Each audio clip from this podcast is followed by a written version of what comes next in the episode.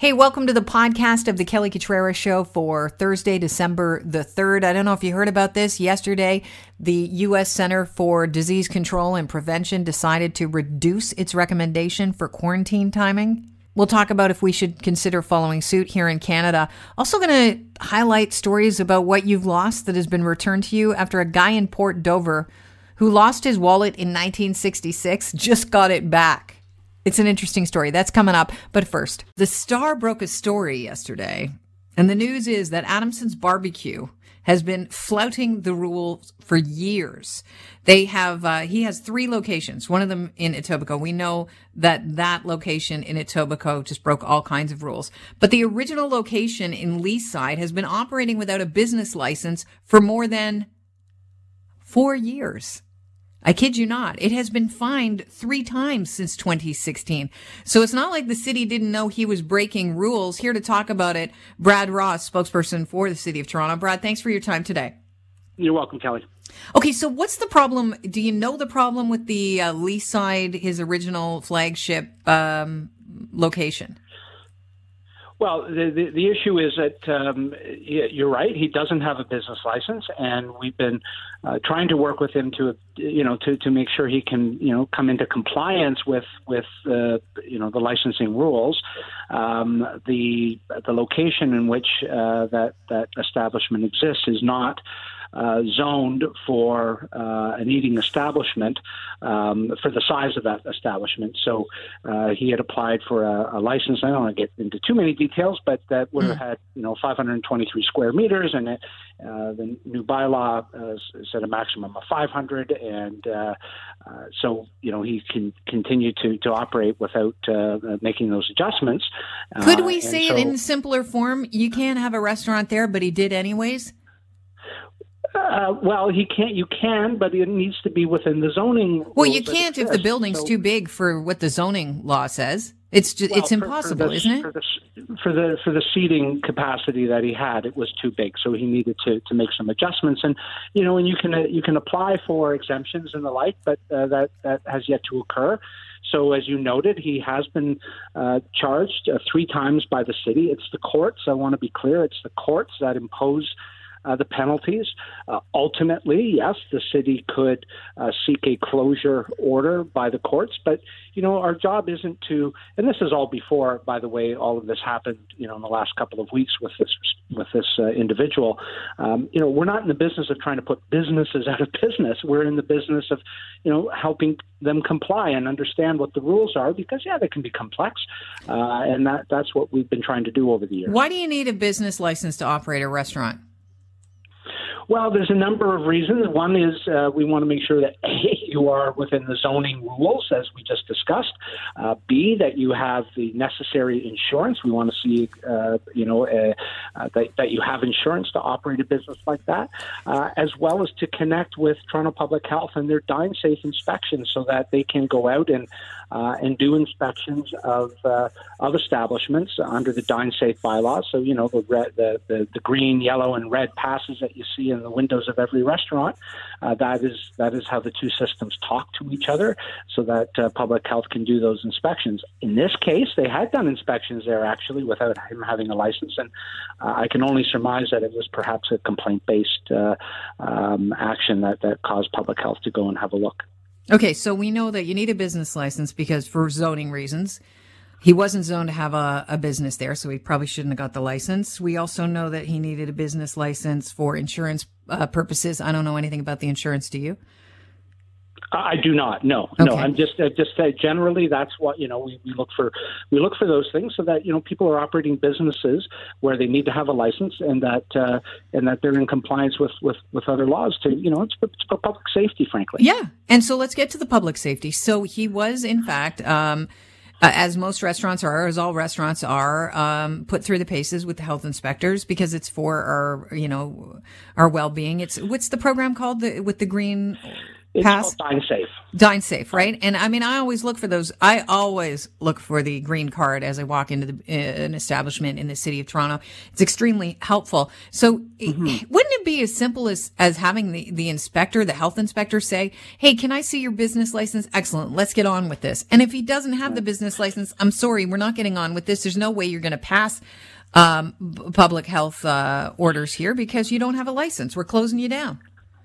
I, I, I totally hear what you're saying, Kelly, and I, uh, you know, I'm not going to uh, defend the, the, you know, the, the, the, the, bureaucracy, if you will, that that gets into this uh, the, these issues. The systems do need to talk, and that's how, you know, as I said, Toronto Public Health are alerted to know to, to go and, and, and you know and inspect, say, a new uh, establishment that has a business license. Uh, they went and inspected this place, didn't have a license, but as I say, it may have been complaint driven. But public health inspectors, uh, Toronto Public Health, don't have the authority to, uh, you know, to shut down a business. There's there, there has to be different, you know, there has to be due process, and, and that's why we, you know, we charge. Yeah, but how many ch- how many chances do we get, Brad? Because yeah. this sets a really bad precedent for business owners that want to skirt the law. I mean, clearly now we know this was this probably was not just about the pandemic. This is a guy who's saying, you know what, to authority all the way down the line because it's only eight hundred yeah. bucks. Right. So as I say, this you know the the charges that we have laid already were pre uh, the pa- pre pandemic, and uh, as I said as well off the top is that look we're not in the business of of, of you know of trying to put businesses out of business. We want them to uh, to to be in compliance so that they can succeed. We're not, you know, we, we, we want to make that happen, and so we work with businesses to help them. What about the businesses the that don't are. want to be in compliance? Well, then ultimately, Kelly, yeah, they could be shut down, and so that would require a court order, and that would require city staff to to to go through those paces. And so, I'm not going to speculate on what may happen next with this particular establishment, but uh, we are taking a very close look at that, as you might uh, as you might imagine. Is it still open for takeout? They are. Wow. All right. Well, Brad, I, I, thank you for your time today. I know it's uh, it's one of those stories where you're I, the listenership, I'm sure, is shaking their heads, and, and business owners that are on the up and up can't yeah. believe it. But uh, it's, it's, good that we know about it. Kelly, it's very frustrating, um, and you know, we are incredibly disappointed that that, that you know he has continued to do this, and uh, we we are looking very closely at, uh, at this particular establishment and, and what uh, what remedial action we may be able to take that was within the city's powers. Brad, thanks so much. I appreciate your time today. Anytime, Kelly. Take care. Bye bye. Cheers. That's Brad Ross from the city of Toronto. I want to just open up the phone lines, Dave. If we could just take a couple seconds here 416 870 6400. How does this make you feel, business owners operating within the law? 416-870-6400. Because I think at the very least, the health inspector should be able to say, guess what? I'm not passing you. If you don't have a business license, they should be able to slap you with a, um, a red card, which means you can't serve food for a while until that gets, that gets, uh, cleared up. I mean, that would have been a very easy way to deal with Adamson's barbecue before things went out of hand. And, you know, this really, to me, shows this guy's true colors. It's not just about the pandemic. This guy's been skirting the law allegedly for a long time here. I mean, since 2016. Give me a break. Let's, let's just, uh, the star outline this quite, um, quite well. He's only been fined, he's been fined three times, a total of $800 since 2016 for operating the first, you know, his flagships, uh, restaurant, uh, without a license. The annual fees of the city to obtain a license would have been about $500 initially and then 300 each year to renew over the last five years. And it's far less than the $25,000 maximum fine for an individual and the $50,000 for a corporation if convicted of operating without a business license. Apparently. So, if that's the case, 416-870-6400. I just want to find out how you feel. Like listening to this, does it as a as a business owner who's operating within the law, you saw what happened that it just the circus. It was a circus. There was a guy walking on his hands. They are they were short a fire eater and a, well there was a strong man there, I'm sure. But the, I mean, it was full on pageantry at Adamson's barbecue uh, last week.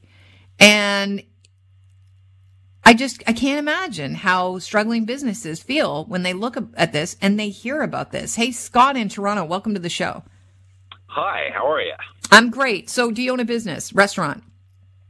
No, I don't own a restaurant, but I do own a business. Okay. My head is going to explode. How, how in God's name can the city allow this guy to operate for a single solitary second, knowing all the stuff that he's do, that he's doing? Well, you know How what you could. allowed? Well, I, I, you know, Brad Ross didn't even seem to know. No offense to Brad, he's a, he's a great guy, but it, it's it's like there's a bunch of different, um, you know, people talking into telephones, and and they're like, the line is broken, the message is not getting getting through to the appropriate uh, people. Is it John Tory? Is it where's the person that says, "Wait a minute, this needs to stop today," and that's the end of it? That should be the end of it. Like I, I, I'm, my mind is just boggled Well, by it. you can now understand why. I, I mean, most people, just because you can doesn't mean you should, as we know, right? Most people are on the up and up. But you can understand how somebody like uh, Adam Skelly would look at the lockdown rule and say, "Go ahead, find me." See if I care. it's He's a been joke. facing fines for years, and it's and they're they're just nominal. They're they're a pittance. But they don't do anything anyway. It's amazing. Must be frustrating. Oh my God.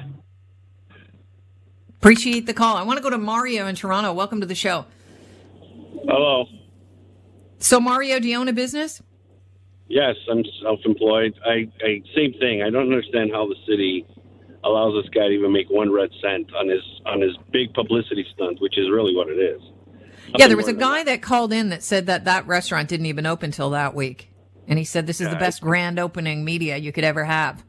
Absolutely, and, and all the suckers that are out there that contributed to his GoFundMe page, they're just suckers. Well, now they know they're suckers, right? Because it's like, Well, well, this guy so. has a history of doing this. It's not about the small businessman. It's about him at the end of the day. Well, it, it, it just puts a da- it puts a you know a stain on the people that try to do things the right way, and it just what it does is it fuels people to do the things the wrong way. I mean, sometimes it's better to ask for forgiveness than permission. This guy, uh, like, it looks like he's living his life that way. Hey, Mike, welcome to the show. What's going on, Kelly? Kelly, Kelly. Uh, well, I'm frustrated, and I can't imagine if I'm business, if, if there's business owners listening to us that they, you know, hear the latest update on this Adamson um, barbecue story and they don't almost blow a gasket. Well, this guy's been a self promoter from day one. He's latched on to people's frustrations about the lockdown, which, you know, are partially true. I mean, you know, big stores are open, serving hot dogs like Walmart and Costco, and these guys are closed. I get it. You know, we all share that frustration, but he's not playing by the rules that other restaurants have to play with. There's restaurants in the city that have spent hundreds of thousands of dollars on tents, uh, portable heaters, and they have been shut down because some pointy head in the city decides, no, that's still a closed space. Meanwhile, s- seagulls could fly through there. It's not an enclosed space, right? There is, you know, these rules that are implemented for restaurants and businesses uh, haven't been changed. You know what I mean? They're just on the fly, these rules. So I get the, everybody's frustrations. It could be so simple, though, Mike. I mean, just like, hi, we're here for Dine Safe. Can we see your business license? Uh, I must so have misplaced it. Okay, here's a red card. So as a business, as a contractor, as a licensed contractor, electrical, I spend 10 grand January 1st on insurance, licensing, and all that stuff before I even send one crew out. And yet people still hire unlicensed contractors to do work in their homes for cash. You, that blow, makes me a blow a gasket. When I see these guys going getting materials with cash money, it's dirty money, and homeowners continue to do that. So it's up to the public to decide if they want to support these types of businesses. So what you're saying, yeah, Mike, is there's a lot of people breaking the rules, and when the rules are easy to break, or the fine isn't appropriate for breaking the rules, makes it look kind of enticing. Yesterday, you may have heard the U.S. Center for Disease Control and Prevention recommended that the quarantine time for close contacts of a positive COVID-19 case actually be reduced from 14 days to 10 or even seven days in the States. So there are experts kind of back and forth banning about this idea. Do we follow suit here? Should we? Is it a good idea? We've reached out to our next guest, Dr. Don Sheppard, the founder and director of MI4 for um, little bit of expertise on the subject. Welcome to the program. Good to have you on, Dr. Sheppard. Uh, pleasure to be here. What is MI4? Because it sounds like if you tell me, you're going to have to follow it up with, I may have to kill you. yeah, there is a little bit of a play uh, on words there. So it's the McGill Interdisciplinary Initiative in Infection and Immunity, and we like to think of it as intelligent immunity, hence the link to British intelligence. Okay. I like it. It's good. It's exciting and uh, somewhat uh, foreboding, scary. What's what, what's the CDC uh, shortening the recommendation for quarantine requirements for? Well, first, let me just uh, take a step back here and, and let's be really clear exactly what the CDC said, because it's hard to fit it all into a headline exactly what they said. But what they said is the absolute correct quarantine remains 14 days to guarantee. We are not changing that at all. There's no change in the biology. The virus hasn't changed. The rules are still the same. What they offered up is kind of a compromise solution for the fact that everybody recognizes that this 14 days isolation is really painful. It's causing issues with mental health. It's causing issues with uh, healthcare providers not coming back to work, et cetera, et cetera. So what they've come up with is a compromise solution. And there's two compromise solutions. One is based on sort of overall risk numbers. That's the 10 day. The idea being that most disease happens with an average duration of five days. 10 days gets you out to like 98% of cases. So that we're taking that 2% risk just to get people back to work much faster. And then they have a technology solution, which is the seven day solution with a test. And that's a different thing than the other two solutions, standard 14 or shortened 10. Okay, but the reason why they want to do this is to like incentivize people to actually quarantine. Are they having a problem with people quarantining in the states? So, absolutely. People just have a lot of trouble doing it properly for 14 days, and the number of people that end up on quarantine becomes very difficult to deal with.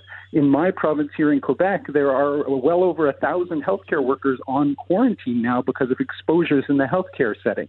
So, the idea here with shortening the quarantine was simply to try and balance the, the harm that the 14 day quarantine is causing to the benefit and to spin it so that we can get people to really quarantine properly during the 10 days. Because one of the things people don't understand is if you don't quarantine it by yourself, it's a complete waste of time. And I mean that you can't quarantine with your family because what you do is ping pong the virus. 90% of viral infections are asymptomatic. So you go home on quarantine, you don't know you're infectious because you don't have symptoms. You infect your family members who don't know they're infected because they don't have symptoms. And your 10 day isolation has been a complete waste of time because you've created new cases in your household that go out and spread it. So okay, so what's what's the difference, if I could ask here to inter- interrupt, because now I'm confused. Yeah, go ahead. What's and I can't be the only one. What's the difference between isolation and quarantine? Is there, or are we just intermingling no. the uh, the terms here? No, intermingling the terms. They mean the same thing. You need to be locked away from other people so you cannot spread the virus, whether you know you have it or don't know you have it, and it's the same thing. That's really interesting. So the people that are quarantined together, quarantining together, are doing it wrong. And we know this. There's a beautiful big study done in the American military where they brought in recruits. They made them quarantine for 14 days at home and then 14 days on base. And at the end of that 28 day period, they were still finding viral infections because they quarantined them in bubbles. It doesn't work. If you're going to do it to break the chain of transmission, you can't be in a position to transmit it to anyone. And that's just the straight up quarantine. Then there's the testing technology solution, which is actually a really cool and smart way to deal with it. Okay, and so maybe elaborate on that. So this idea comes from the fact that we know that most people shed the virus before and early on when they're symptomatic, or if they're asymptomatic, the virus appears earlier than you would have symptoms. So, you know, we know that symptomatic disease extends, the, the incubation period extends out to about 11 to 12 days. So, therefore, if we test before that, we should be able to find the virus before 11 to 10 days. And so groups like our group have done studies to see, okay, let's let's test you at day five, let's test you at day seven, day eleven, day fourteen, and let's see does a positive test or a negative test predict at any one of those days whether you are or aren't going to develop disease. And what we found, I, it's exactly in line with the CDC. If you have a negative test after seven days after your exposure, you are going to stay negative. And so we can use that to test people at day seven of their isolation. And if they're negative, we know they're out of the woods.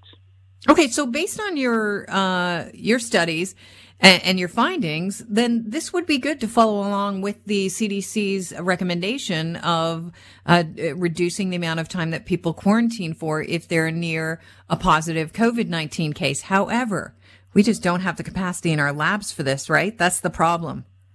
Well, so I think to be clear, I don't think the 10 days makes sense because it's just adding risk. I don't think we need to do that when we have this seven day testing solution. And yes, the goal there is to ramp up our testing capacity so that every single person who's on isolation can get a test at day seven. There's enough slack in the system now to do it for the key essential workers, healthcare workers, and people like that. But rolling it out for every single isolated person across Canada is a challenge that I think uh, we really still have a bit more testing, a ramping up of our testing in order for us to be able to do that. But I think it's an excellent solution to cut down the risk of transmission safely and to get people out of their lockdowns. Ideally, is this the perfect use for a rapid test? So we don't know for the rapid test because the problem with rapid tests are we know they're not as sensitive as PCR. And the PCR test, the ones that everybody's getting now, the famous stick the thing up your nose all the way into your brain and sample it, those tests have all been done with PCR and all the studies have been done with PCR. So saying that we can use a less sensitive test to do the same thing, that's a leap of faith. And I don't think we can say that until we prove that that works. Well, one thing we can say is I was right. They did touch my brain. It's a horrible thing. I've had it done far more than I would like uh, as a physician, but I can tell you it does work. All right. So uh, the long and the short of this is, it's you know it's in keeping with what you're seeing as well within your studies. The ability to test in seven days would be a good idea. What are the odds of us following suit? So I, I think we're going to go there. I really do. There's an appetite for it. It's, it just requires a little more effort in our testing, and all the public health authorities are doing their best to ramp up testing. So it, it all aligns very well. The one caveat is the 10 day thing. I, I can't really say I support that. All that's doing is saying we're going to accept more risk. And with cases spiraling as they are in Canada, we don't need solutions that increase our risk and increase transmission when we have solutions that can do it safely without increasing that risk. Dr. Don Sheppard from an undisclosed location, I'm sure, founder and director of MI4. I was talking about this guy by the name of Darcy Major. He's 86, lives in Port Dover, lost his wallet 54 years ago. Some guy finds the wallet in an old couch, decides to go looking for him and returns it. His wallet went missing in 1966 and now he has it back. He can't believe that someone would reach out and return the wallet after all of these years. So my question to you is, what did you lose that was returned or what did you find that you managed to return to people? Hey, Robin Muskoka, you're up first. All right, here's, I didn't even know I lost until I got it back. About 10 years ago, I was snowmobiling with some friends. Ate out and breakfast in the morning, so I had my wallet, paid for my breakfast, put it in my pocket. Then I, we drove about 200 Ks, Huntsville and back around. At the end of the day, I decided let's go to Canadian Tire fill up. So I fill up my snowmobile. I walk into Canadian Tire and the lady hands me my wallet. And I'm thinking, what? Turns out some guy had found it. It came out of my pocket in the middle of Lake Muskoka, which is a good sized lake. He went by and happened to go to that gas bar and turn in my wallet. You've got to be kidding. Why? Did he just figure you might be back to that gas bar to fill up? I could have went to any gas bar. There's three or four. It was complete coincidence. I didn't even know it was gone until I walked in to pay the lady and she handed it to me. And my brain is like, what? That's the craziest story I think I've ever heard in my life. It is. It, it, it happened. I was like, for a minute there, you're like, wait, this is impossible. It just the, the chance that I happened to go to that gas bar and she knew me. She was a friend of my mom's. I had no idea who she was.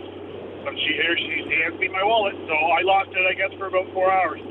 Well, you got to love small towns. And I guess the uh, moral of that story is buy one of those wallets with a chain on it that you can attach to yourself. Mike in Toronto. Hi, Kelly. My first question is what is a couch still doing around from the 60s? Oh, man. Do you know they built things to last then? Oh, but it's got to be disgusting. Like, I want to know. you don't want to blacklight that. No. Oh my goodness. Uh, anyways, um, in the '90s when fanny packs were uh, were in, uh, I wish uh-huh. they were uh, coming back. Hey, they're back in. I rock one all the time during the pandemic. I'm going to let my wife know that then, so I will let. I stole know. it from my husband. Anyways, um, working on a job, I left my window open a crack, and some guy must have got a coat hanger or something, and took my fanny pack out of the truck, stole my wallet, and a year later, I got a call.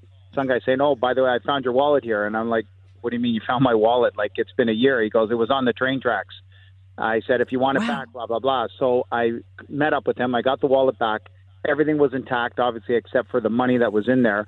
And the main thing that was in there, everything was canceled, was my birth certificate. It was in there. So I threw the wallet out. I got the birth certificate back, and that was the main thing that I was happy about was getting that back. And uh, Yeah, amazing. It's so good that you, that they found that. Oh yeah, and the main thing is I just never again have I left my windows open a crack enough to you know for someone to steal something. I like to open it a little bit so it doesn't get really hot in the summer. But um, yeah, lesson learned. But very cool. I was I was. See, you know, my lesson is, that- Mike, I don't leave anything of any value in my car that I'm going to need that someone would rip off. John in, in Brampton. Hi, Carrie. Hey, John. Hey, Yes. what did you lose and, and who gave it back? I love your program, first of all. I appreciate always, I, I always listen to the program, and I love it. it. Thank you. Uh, a few years back, when I first uh, moved on my own uh, after my uh, right after my uh, uh, separation, I paid my first month and uh, last month, and then the previous month, I hadn't set up my bank account yet. So I went to the bank and picked up eleven hundred dollars cash and put in my little. They give you this bank envelope in there, Mhm. and I put the apartment number, and uh, I was supposed to go pay to the superintendent. Uh, going in into the building, I must have stepped over one of the steps, and it fell off of my T-shirt uh, shirt pocket, and uh, and I went crazy. So I says I lost eleven hundred dollars. The day after, this little old lady come and knock on the apartment door. She had the apartment number in a little envelope. She goes, "I think you lost something." And I said, "Oh my God, I cannot believe it!" I grabbed her and I hugged her and I thank you, and I wanted to give her some money. She goes, "No, no, no, no, no." So I brought a bottle of wine and some flowers, and she was crazy. Oh, amazing. That's a great story. Not everybody is, you know, would find money and give it back, but what a sweet story. I'm so happy that you that was the nicest thing I ever that ever happened to me. Yeah, things like that reaffirm your faith in humanity. And the reality is, most people would give it back if they knew where it should go. And and just having that apartment number written on there, it, it was I was I was thinking as soon as you started, boy, you pulled an Uncle Billy. Uncle Billy, look, do you realize what's going to happen if we don't find it? And that's it for the podcast of the Kelly Cutrara Show. Thanks for tuning in. Don't forget to tell your friends that we have a podcast and click subscribe wherever you download your favorites.